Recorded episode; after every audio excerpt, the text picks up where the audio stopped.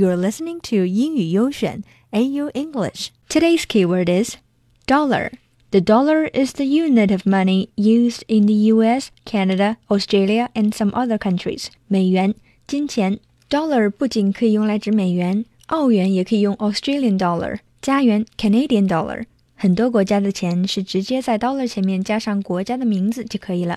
但我天朝不是哦，英语中说人民币就直接用 renminbi or yuan or RMB 就可以了。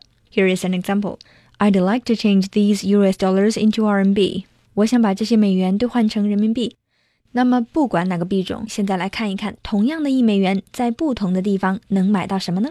So what can you buy for one dollar in your hometown? Let's take a look at what can you buy for one dollar in the world. In France, you can basically buy a baguette with one dollar. Yummy! In Iceland, one dollar gets you a whole liter of milk. Or if you're feeling extremely thirsty and you're willing to spend that one dollar on a glass of wine in Hungary. And in Ukraine, you can have 10 fresh eggs. Not bad. In Sweden, one dollar can get you a Swedish cinnamon bun. Sounds delicious. In our colleague Lincoln's hometown in South Africa, you can buy two junior cheeseburgers at McDonald's or 2.5 liters of Coke for only $1. Lincoln, can you take me to your hometown?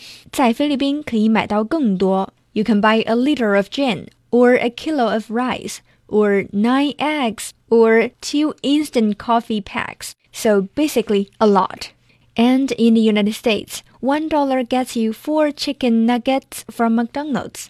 同样是一块钱， 不同的国家之间差距还是很大的呀。So what can you buy for one dollar in your place? Tell us on our WeChat.